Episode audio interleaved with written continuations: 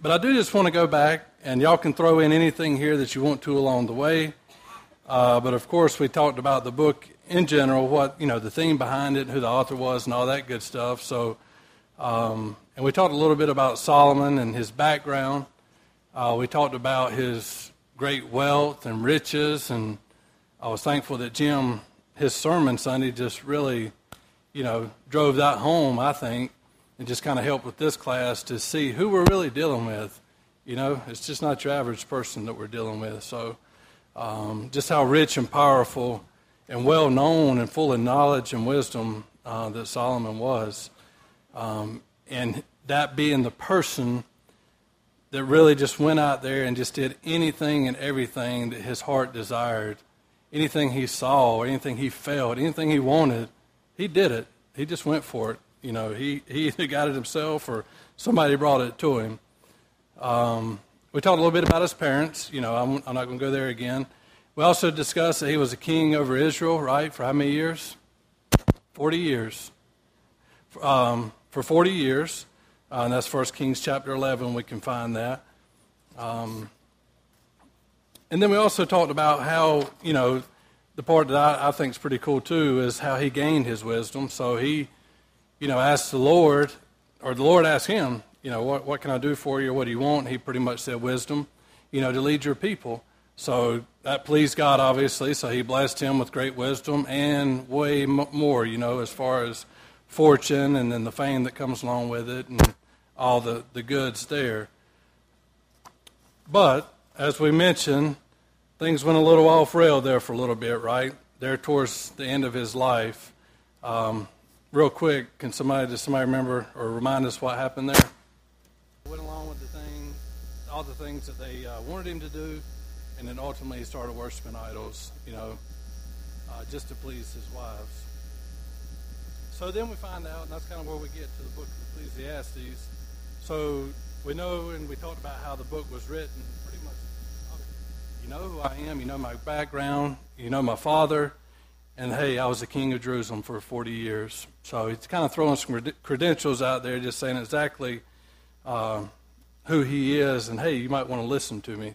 I know a thing or two, right?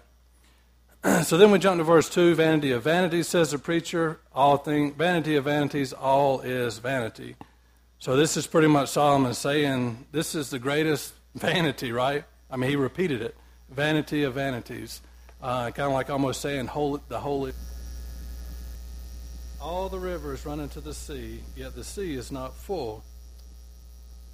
To the place from which the rivers come, there they return again. So there's a lot said here, but it's almost saying the same thing over and over if you can kind of catch a theme there. So it says, One generation passes away and another generation comes, but the earth abides forever. And they use several examples, the, the author here, as far as the sun, the wind, uh, the rivers you know, he's observing all the things in nature, right, that go on every day. Sun up, sun down. Here's what goes on every day uh, that he's observed. And it's like an unending cycle, right, of nature. Um, kind of, I think you've used this example, Jim. It's kind of like the water table. Uh, you're talking about evaporation and condensation and uh, then precipitation and then the runoff. And then it just kind of all starts over again, right? Just a never ending cycle how we get our rain and then it runs back into the seas and rivers and guess what? You know it builds back up and it, it rains and it keeps going over and over. So in these verses solomon is pretty much saying or showing the endless life cycle um, of these things. But then he, he mentions this you know does not bring real meaning uh, to man's experience right um, they show amazing things that goes on on this earth. I mean, if you look at any of those, yeah, they're very amazing. Uh, that's nothing that man can do, obviously, uh, but it's stuff that goes on over and over, year after year, day after day, uh, as time passes on. Uh, any comments on that? Anything you want to add to that? I know. And we're going to talk a little bit about that more tonight. And we actually spoke on that a little bit last time where it mentions like one generation passes, it's like one's coming through the door and another one's checking out. You know, we're just kind of passing in the middle somewhere. And, you know, Jim's right. And like I said, we're, we're going to see that it's soon forgotten. You know, you think you're always going to remember something or somebody. You don't. Let a generation or two pass, and they won't even remember who you are and what you did. You know, uh, I was listening to the radio yesterday, and it was I don't know who the preacher was, but he just said something that was kind of interesting to me. He mentioned that there's kind of cycles that go on, and he said, and I don't know where they got these numbers or studies, but he mentioned like every 50 years, we kind of like reset. Not really, history repeats itself every 50 years, but every 50 years, kind of like a generational thing where one don't remember what happened before them, so there's kind of like a little miss right there in the middle. And you're going to see that, and I'm going to bring that out again tonight. That's why we don't learn anything. Why do we keep doing the same things over and over, generation after generation, when there's folks that's already done it and wrote about it and telling us, but we're still we still don't figure it out. We're hard headed. We still got to. Yeah, I know more. I know better. I'm gonna try it. You know, I I, I can figure this out, but uh, we know that's not the case. Any other comments?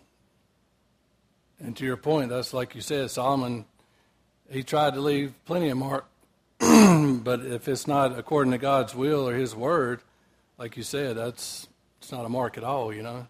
Definitely it's not going to be remembered. Jeff?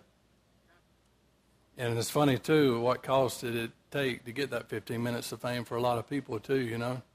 Unfortunately, it's, you know, they, they uh, look away or they, you know, the things they do to get that is definitely unbiblical. And like I said, it don't last. Next guy's already kicking you to the curb. Julie? Yeah, and of all people, you know, he changed the world as far as technology and cell phones. And I mean, I guarantee you, every nine out of ten people in here has a iPhone in their pocket. Not me. I'm a rebel. I still got my Android, but good point though. Thank you. All right, well, let's go on to uh, let's read a few more verses here. Starting in verse eight, we'll read. Um, let's just read 8 through 11, I guess. Uh, going to be speaking a little bit about the unending cycle of man's labor at this point. All right, verse 8 All things are full of labor, man cannot express it. The eye is not satisfied with seeing, nor the eye filled with hearing. That which has been is what will be. That which is done is what will be done. And there is nothing new under the sun. Is there anything of which it may be said, See, this is new? It has already been in ancient times before us. There is no remembrance of former things, nor will there be any remembrance of things that are to come by those who will come after. We pretty much just said those same things right before we read it, right? Um, in a nutshell, all things are full of labor. Man cannot express it. Um, and it was evident during Solomon's time what he was trying to do. Everything that he saw, uh, everything that he heard, all the laboring, everything that he done, was he, was he ever satisfied? Still not satisfied. What about today? Is this true for us today? You know, we're never satisfied, right? You see something, you want to see more. You, there's something good, you want more of it.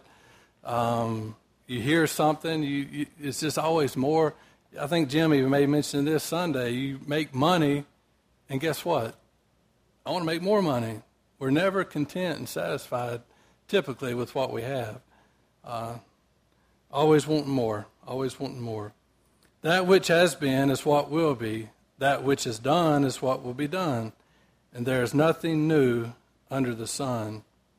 So, despite all of man's work, right? And all the progress that we've made and all the progress we've made through uh, life, things seem the same, right?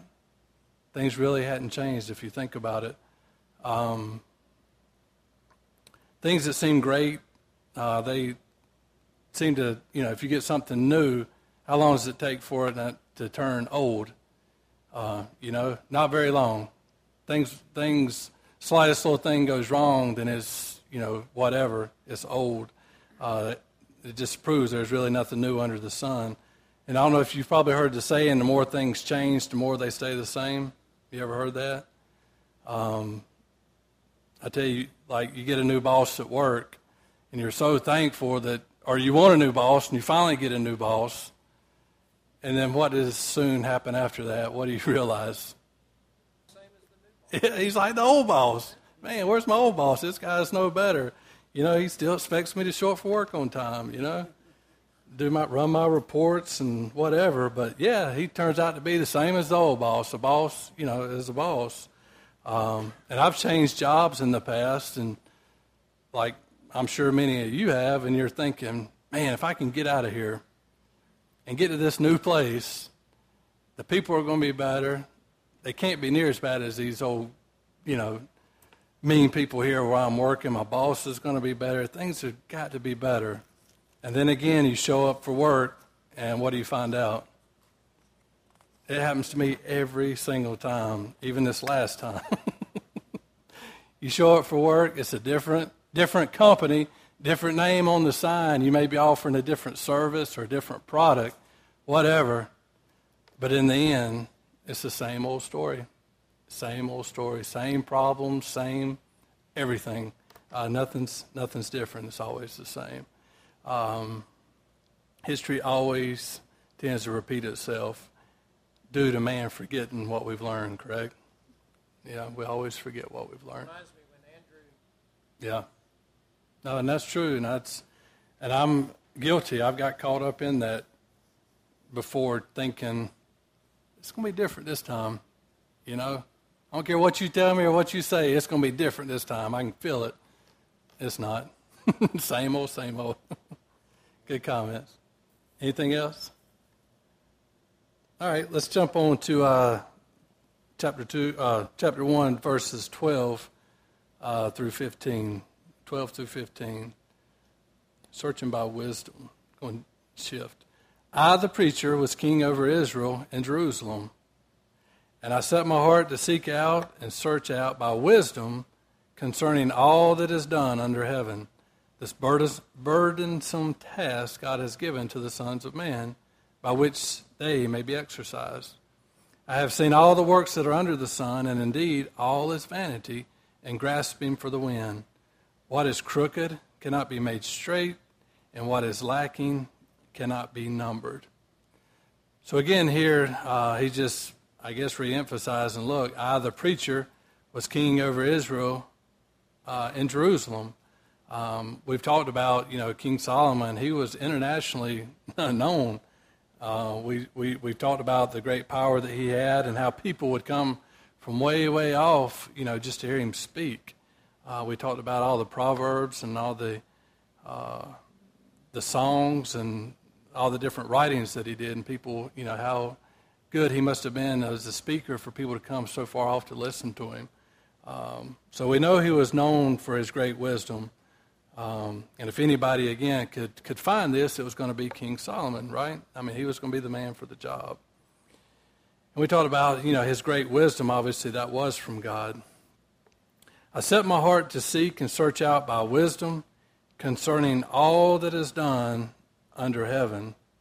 Um, so, with his unique ability, um, you know, one that had it all, you would say he definitely had a unique ability to make such a search. Um, he searched for answers using his wisdom. Okay? He searched for things uh, with wisdom. And when I say wisdom, of course, we're talking about human wisdom, right? Wisdom that he could use basically under the sun. You know, that was his human wisdom. Um, I set my heart to seek and to search out all that is done under heaven. So he said, I set my heart. Um, so he was committed, right? I mean, that's like an un- unwavered commitment to find this. You know, I set my heart to seek and to search out all that is done under uh, heaven. Um, so, and of course, as you probably are aware, under heaven, that's just another way of saying what at this point? Under the sun. Yeah, it's just another way of saying under the sun. Anything under heaven. Uh, all a man's works, our accomplishments, and searching for wisdom all seems for nothing under the sun. This burdensome task God gave has given to the sons of man by which they may be exercised. So God has built a system, right? I mean, we have a system that we run off of um, where life seems meaningless, right? It can a lot of times really seem meaningless uh, to us. Uh, you know, vanity, I guess you could say, without the understanding of what? Everything is vanity and meaningless without what? The understanding of God, right? Our understanding of, our, of a living and active God. Um, at the same time, uh, it says this is a burdensome task, okay? Um, now, it's not always easy to struggle through and define these because we, a lot of times we let our own selfishness, uh, our own pride, right, gets in the way of what we're trying to accomplish and to get in our way of finding uh, these things. Then it says, What is crooked cannot be made straight, and what is lacking uh, cannot be numbered. What does that mean? Yep. And that's what I, what I, you know, no matter how intelligent you are, or not how intelligent you think you are, you know, how far we've came even through the years and the things that we've discovered and the, the things that we think we know how to do, knowing all of that, um, there's still a lot of things that we're never going to be able to do, right? Under the sun. Uh, there's still th- some things that our human wisdom is not going to allow us to do. That wisdom is going to come from God. There's a point that we're going to reach, like Jim said, and that there's, you know, you can't change that. It is what it is. God's the one that, Flo? Well, I just mentioned as far as like a burden, like the burdensome task, that um, how it's not always easy to find or to realize, and how we let our own selves get in our way a lot of times due to like stubbornness or pride or s- selfishness. That's kind of how I. I don't know if you want, anybody wants to add to that. It's tied into what was just. Like I said, it's I don't remember if it's at the end of chapter one or getting in verse chapter 2, it's going to talk about that a little bit about the more you know, the more you almost wish you didn't know how burdensome that is. Jeff? Man, that's exactly. That's, no, that's what I was sitting here thinking because we talked about that before.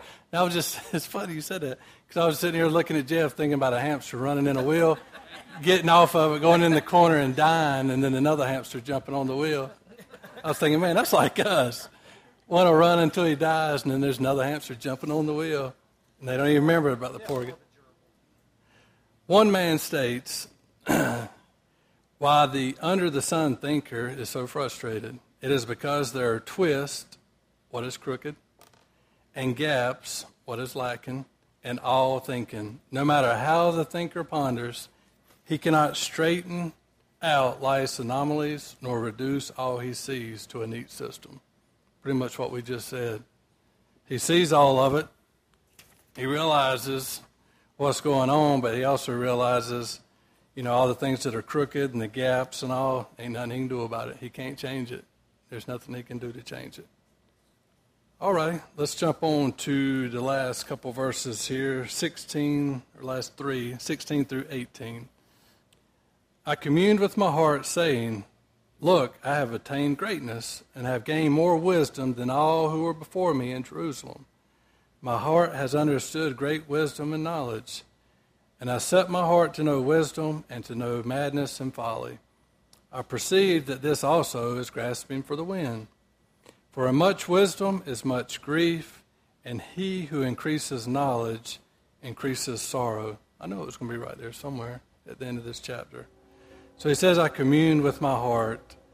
And that's natural, right? I mean, us as humans, when we think of something or look at something or attempt something, a lot of times we're going to look within ourselves, right? We're going to look within our own, our own heart and our own soul. But, um, you know, that's a human perspective there. What should we uh, be doing? How should we be looking at this? We should be looking inward, right? as far t- towards Christ for our wisdom.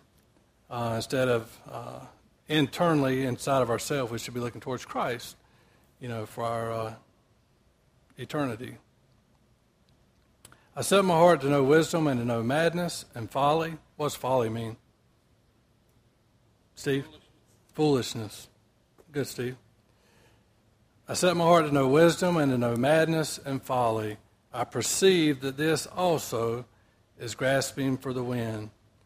Um, so the, his ultimate search, repeated search for wisdom, it really brought no, uh, no ultimate meaning, right? Uh, the, the solution wasn't to actually think harder or to search harder. Um, again, he says it was all just grasping for the wind. Um, so, Solomon set out to explore all that is done under the sun.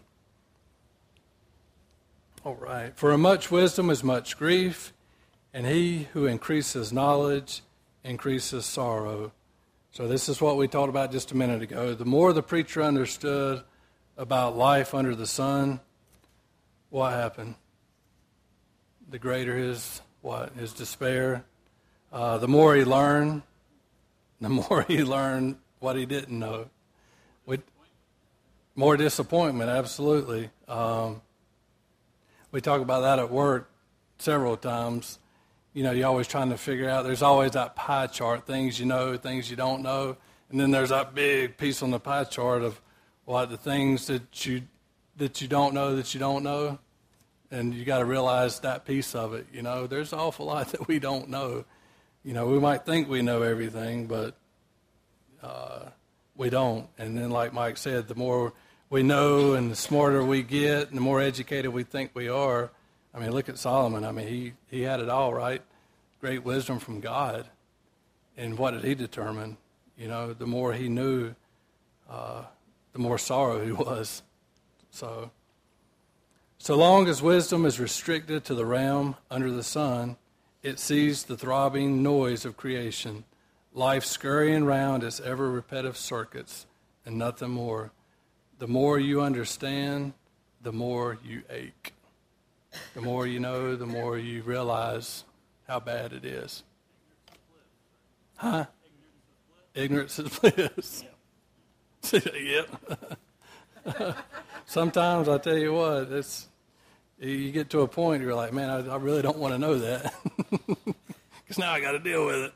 But uh, good comments. Anything else? I was going to jump into chapter 2, but I mean, it's right on the money on time, right? All right, we'll go ahead and stop there. Thank you all very much, and we'll, we'll jump in and try to get through uh, chapter 2 next week. Thank you.